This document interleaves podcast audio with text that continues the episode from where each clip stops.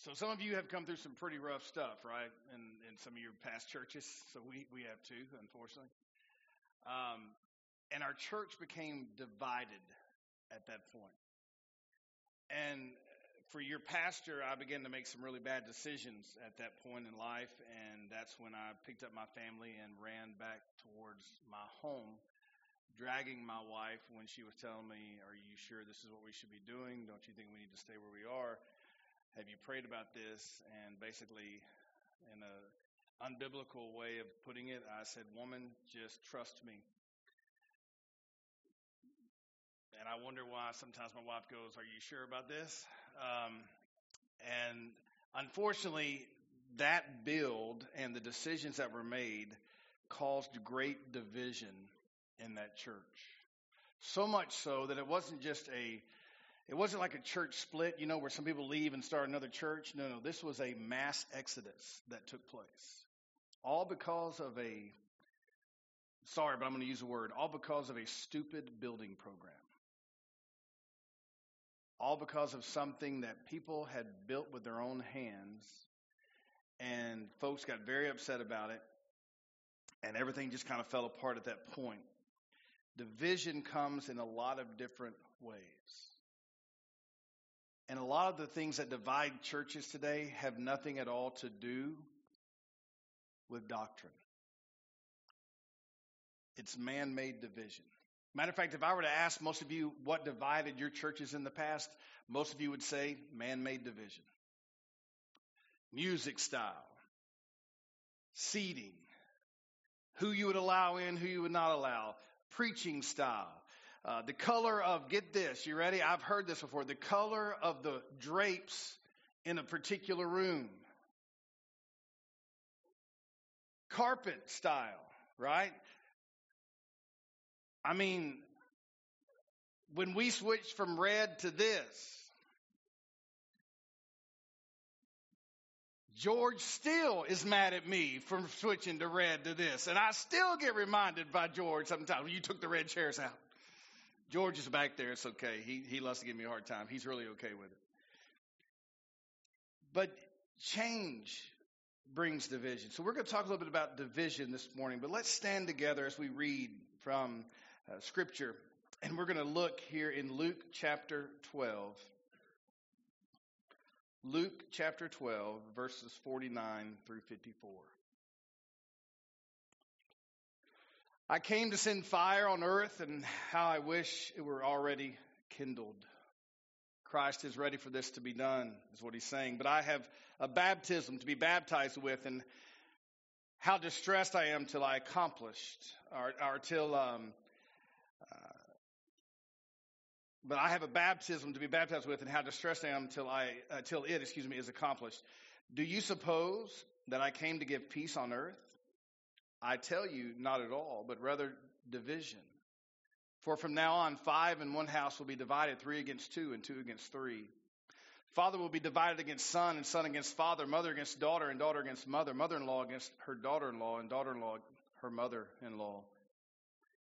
Then he also said to the multitudes, Whenever you see a cloud rising out of the west, immediately you say, A shower is coming.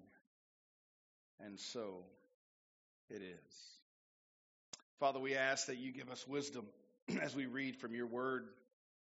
Lord God, as we search your scriptures, may we understand what it is that you have to say to us this morning, discerning division. Father, thank you for your amazing grace. In Christ's name we pray. Amen.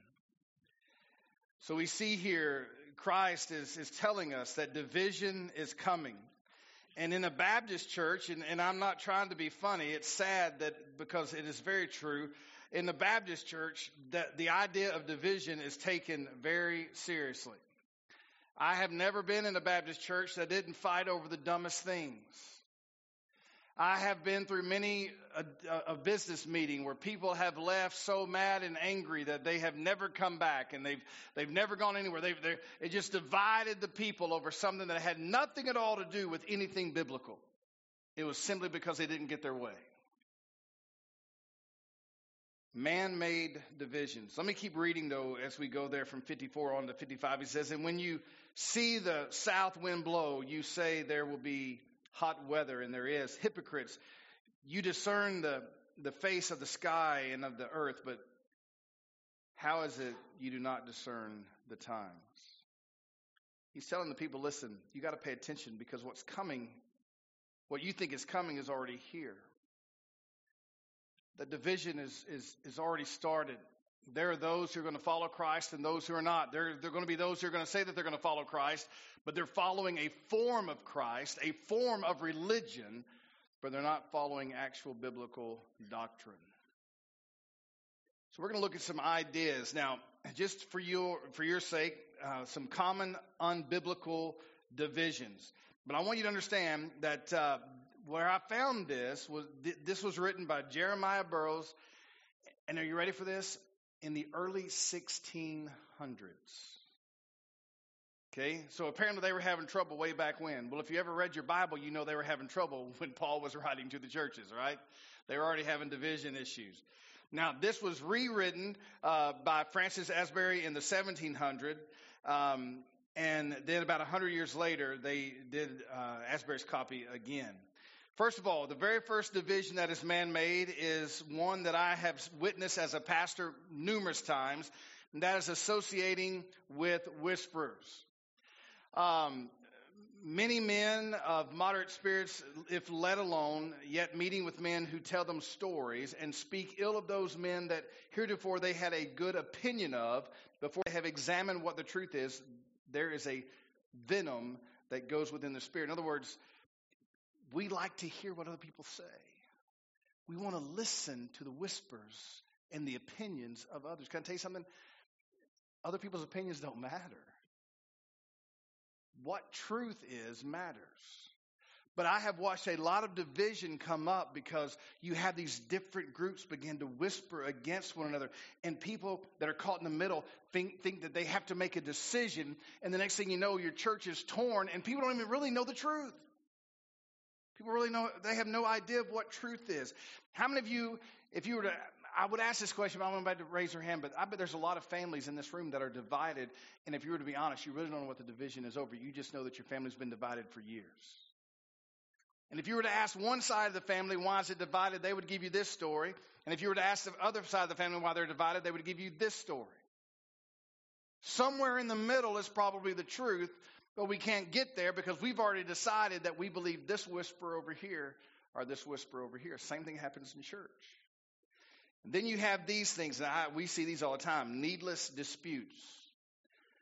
Unnecessary disputes are the necessary practice of those who only have gotten a little knowledge and want to make a name for themselves. I see this all the time. We saw this during the pandemic.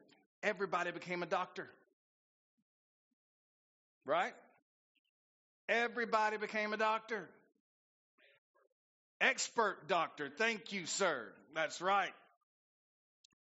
And as a matter of fact, if you're in my circle of friends, you the word pandemic, you're going, well, I don't really believe there was a pandemic.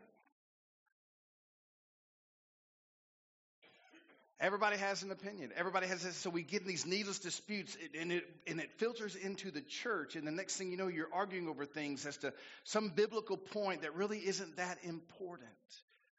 How big was the fish that swallowed Jonah? Apparently, it was big enough to swallow him. Right? That'd be pretty big fish, right? I'd like to catch something that size. I think that'd be pretty cool. I, I don't know. That'd be lots of fillets, you know. I mean, that'd be that'd be pretty pretty good thing. Needless disputes, things that just don't matter, but we see them in the church, and people make bigger things out of them than they really need to be. But it's very very common not keeping within the bond or the bounds God has set, meddling with things that don't concern you. Let's be honest. Anybody ever meddled where they didn't belong? Anybody, anybody willing to raise their hand on that? Like you, you gave your opinion when it really didn't matter. Thank you. For those of you that refuse to raise your hand, let me just uh, let me help you. Let's do an exercise. Everybody, raise your hand. we get to get into other people's business when it's not our business. We start sharing our opinions when nobody has asked for them. That is everyone's favorite on Sunday morning. Did I? I'm sorry. Did I just say that out loud? Um, you would be shocked at how many people have an opinion of how to do things different, but they don't have effort to actually make the change.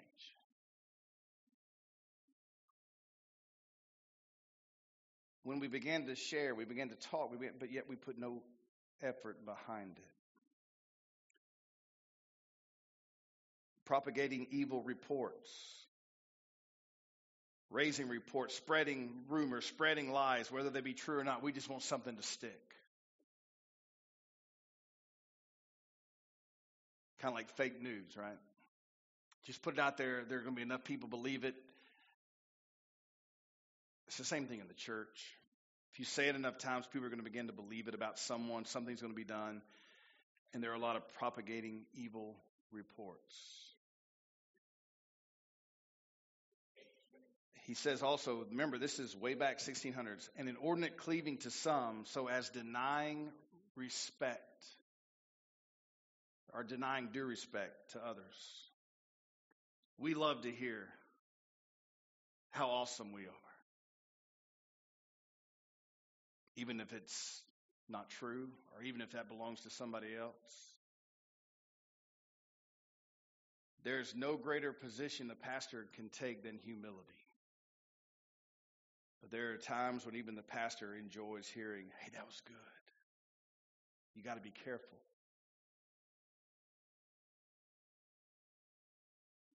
Because men cannot join in all things with others, they will join in nothing, throwing the baby out with the Bathwater, you know what? I, I don't agree with you on that one point, so I want nothing that you nothing that you offer. I don't want anything that you offer. Because you disagree on one thing. This is why people church hop, by the way. You know what church hopping is, correct? Well, I don't like how they did that, so I'm going to go to a different church. I don't like how they do that there. I'm going to go to a different church. We're trying to find a church that thinks just like you. That way you can go and sit with the same group of sinners that are just like you. I'd rather go sit with a bunch of people that aren't like me to find out that everybody struggles in different ways. But we're all still struggling. But we decide, you know what, I don't I don't agree with something that you did, so I, I want none of what you do. I've watched this destroy many a Baptist church and many not just Baptist, but church period.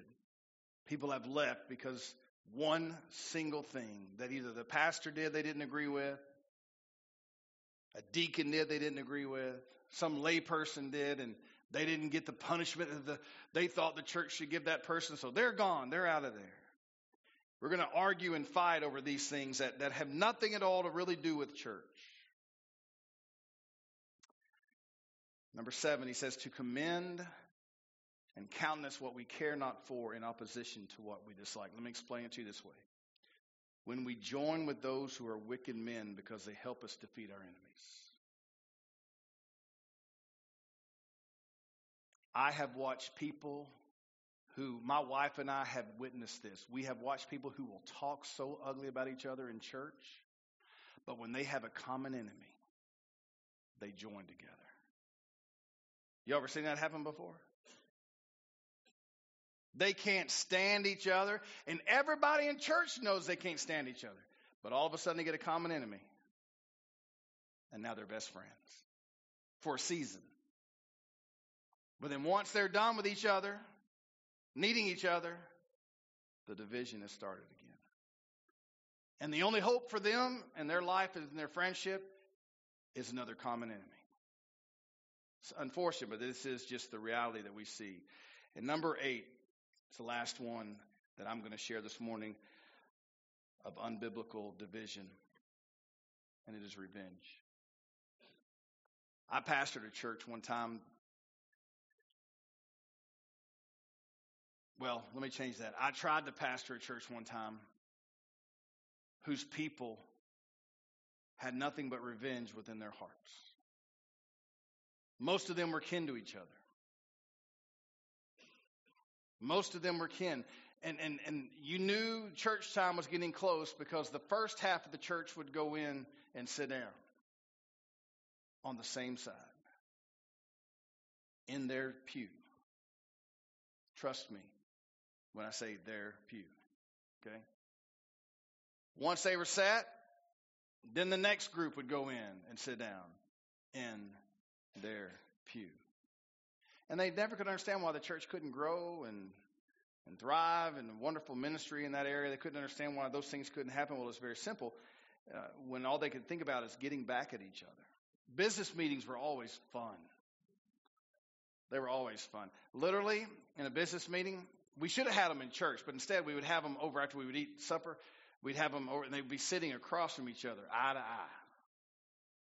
We should have had them in church where they couldn't see each other. But when these things are going on within your church, you can't grow spiritually. And those are the things that Satan has won already when those are the things that divide us because there's only there's only one thing honestly that should divide us. And what is that thing that should divide us? Turn to 1 Timothy chapter 4 with me. 1 Timothy chapter 4. Why did Jesus say that he came for division? What would he mean by that? 1 Timothy chapter 4 verse 1. Now the Spirit expressly says that in latter times some will depart from the faith. In other words, they start out with what seems to be the right motive. It seems to be pure. But finally, what we find is that their motives are not pure and they were only in it for probably monetary gain or whatever they, they could need at the time. But it says, now the, the Spirit expressly says, in the latter times, some will depart from the faith, giving heed to deceiving spirits and doctrines of demons, speaking lies in hypocrisy, having their own conscience seared with a hot iron, forbidding to marry and commanding to abstain from foods which God created to be received uh, with thanksgiving by those who believed and know the truth. For every creature of God is good, and nothing is to be refused if it is received with thanksgiving, for it is sanctified by the word of God and prayer. If you instruct the brethren in these things, you will be a good minister of Jesus Christ, nourished in the words of faith and of the good doctrine which you have carefully followed. But reject profane and old wives' fables and exercise yourself toward godliness. Let me stop there. Let me give you one that you need to learn to reject. God will never give me more than I can handle. That is not in the Bible. That is not even biblical. Remember that. That is an old tale. That's something that men came up with on their own. Some great preacher in a pulpit somewhere said that one time, and everybody said, That sounds really good. But it's not true. Because if I ever could handle it on my own, I wouldn't need God, right? So, yeah, God's going to make sure to give me more than I can handle so that I come to Him with my life.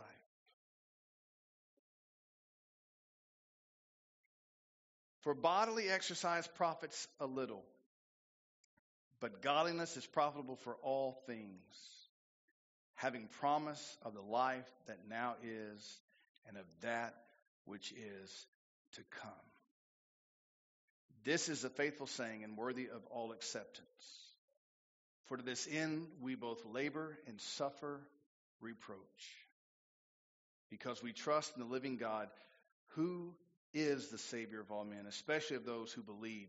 These things command and teach. And then verse 12 says, Let no one despise your youth but be an example to the believers in word, in conduct, in love, in spirit, in faith, in purity. And a lot of you young men and young women are going, see, y'all should respect me. He's not speaking of age necessarily. He's talking here of your maturity in the faith. Are you growing in the word of God or not? Are you growing in faith? Are you understanding who you are in Christ? He says, till I come, give attention to reading, to exhortation, to doctrine. Do not neglect the gift that is in you, which was given to you by the prophecy with the laying on of hands of the eldership. Meditate on these things. Give yourself entirely to them, that your progress may be evident to all. Take heed to yourself and to the doctrine. Continue in them, for in doing this, you will save both yourselves and those who hear you. False doctrine is what should divide us. Going against the teachings of God, of Christ, and the scriptures. We see this, we, we understand this, but you say, well, Brother Tom, how am I supposed to know what a false doctrine is? Well, you and, and, and many others in the church are going to have an issue if you understand Lifeway's latest poll. Let me explain this to you. Lifeway recently did a poll, and here's what they found. Every day, they, these, these are people that are in church. They, they, they went to churches and did this. They found out that inside the church, 66% of all the people in church use Facebook daily. Okay? They use Facebook daily. They were probably using a bunch of old people, right, young young guys? That you, you don't ever look at Facebook. 66% of the people use Facebook. 39% of the people daily got on YouTube at some point. 32% of the people open up the Bible on a daily basis. So we were taking everybody in the room. How many people are here? Anybody know? Did we do a count? Probably did. No telling how many. All right. You take 32%. Let's say there's 180 of us today. Take 32% of that. Just those people. Just 32% of us are going to come. Don't ask me to do the math. Huh? That's what I was asking right there. Don't look at me like I'm crazy. I'm not Jamie. Okay. I see the look you get now. 60. It's part of this you know they're standing. That's the teacher in you, wasn't it, right there? Last time I helped you, that was I, I appreciate your math skills. Because I'll be honest with you, I was still sitting there going, I hope somebody will tell me because I have no idea. 60 people here, and the rest of y'all will be over here looking at Facebook and YouTube. And these will be reading their Bible. The reason that doctrine has left the church is because nobody has a clue what it says. Nobody has a clue what good doctrine is. Nobody has a clue what the Bible says. If we're not daily picking up the Word of God, false doctrine is very easy to come within the church. Anybody know what a little God is? Yeah, well, that's not us. But that's one of the doctrines that is preached that you are a little God and the big God up in the heavens will do whatever you ask. Has anybody ever actually read the Bible and found that in there anywhere? Or, if you'll just sow your seed of faith into my ministry, you will be blessed. There's lots of people who believe that. You ever watch those TBN preachers? They drive jets. Somebody said fly. I get that, but y'all get my point, folks, okay? That was that was there for the purpose. Okay. No way. Man. You just beat the drums, man, okay? Just beat the drums. It, it's just the truth. By the way, he will not, he probably may not be here next week, but it's not because he's mad at me, okay? Just want to tell you that. All right. The truth is, people don't know what the scripture says because they don't read it for themselves. Doctrine should be the only thing that separates and it's not. It's because people don't have a clue. I watch our young people, and, and I'll ask them a question. And granted, I ask it the wrong way, and they all look at me like I'm crazy. But once they understand the question, there are still some issues. Because we ask hard questions. And we don't know what the Bible says about certain things. Folks, if you want to know what good doctrine is, it's not what the preacher's preaching, it's what's straight out of Scripture. It's knowing what the Bible itself says.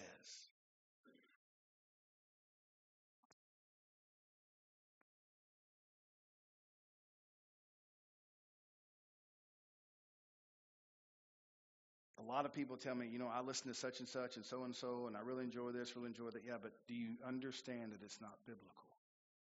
But it sounds good. Yeah, Folks, let me tell you something. Satan is great at making things sound good. Do you realize that there had never been any sin committed and all he asked Eve was, was this? Is that really what God said?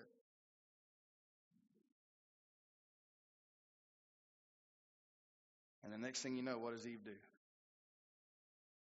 She bites the fruit. And her husband, the Bible says, who was what? With her, ate also. And the moment he ate, the Bible says both of their eyes were open. And they knew that they were naked. And they hid themselves from the face of God. Satan is amazing at making things sound good. Listen, there are preachers who fully believe in what they're preaching. Why? Because their consciences have been seared with a hot iron. They can't even tell the difference between right and wrong. They believe their own lies. That's why they're so convincing.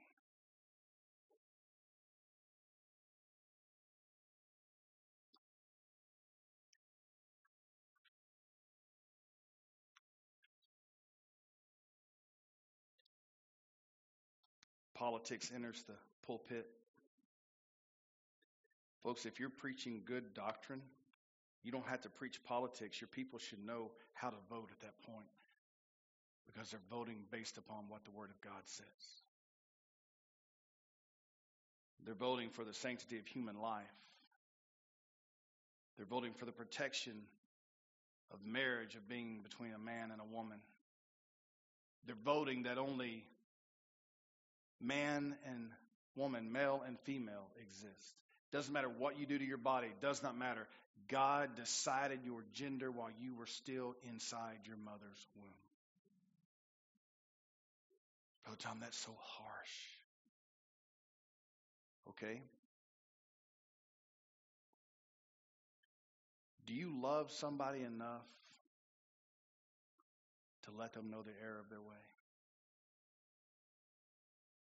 And I know that we have raised a generation that says, that's hurtful.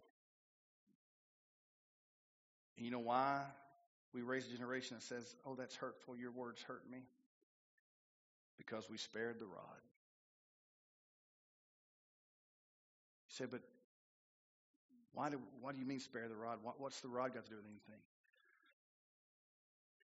The reason that God said not to spare the rod was so that your children could learn that evil results in pain. Because if they remain evil when they die, they will experience pain for all eternity.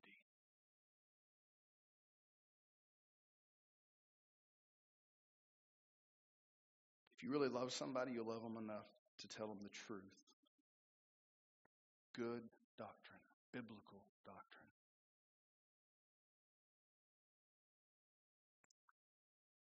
People come can you do this? Can you do that? Can you can you help me with this? Can you help me with that?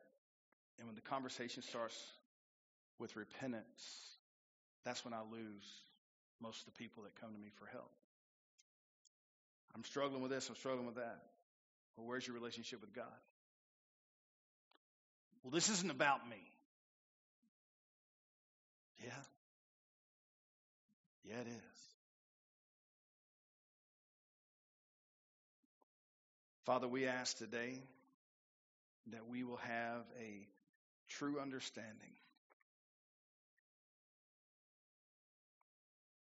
that what is going to divide us as families is truth.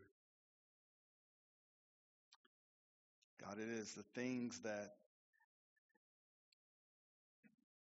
maybe we forgot to teach our children, or maybe we let school teach our children and we didn't correct it at home.